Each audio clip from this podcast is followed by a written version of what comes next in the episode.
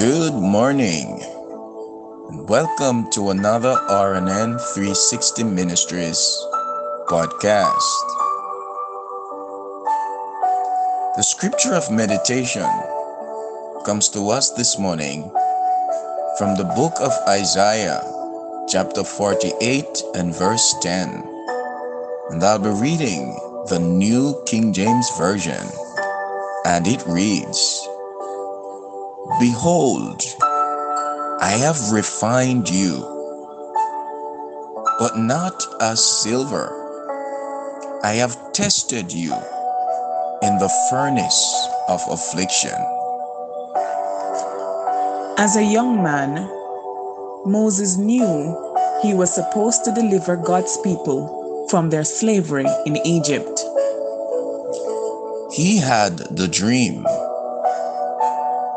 but he got out of God's timing, tried to do it on his own, and killed a man. He had to run for his life.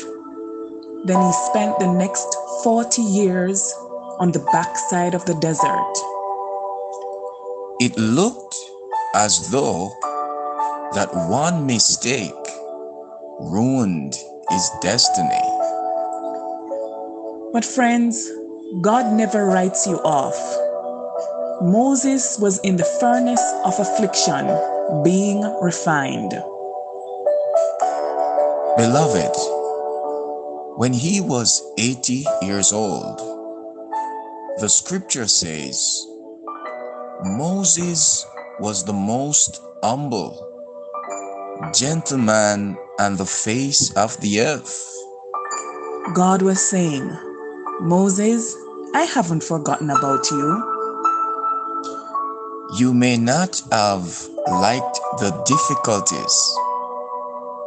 You may have been uncomfortable, but now you're prepared for the fullness of your destiny. Moses went on to bring the Israelites out of 400 years of slavery and led them to the promised land.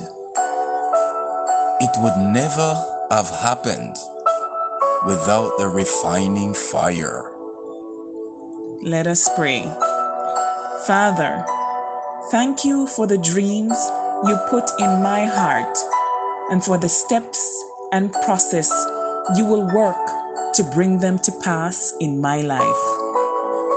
Thank you that you don't leave me on my own, but you refine me and work in me. Lord, I look forward to being brought into the fullness of my destiny. In, in Jesus' name. Amen and amen. Have yourself an awesome day. And remember, we serve an awesome God.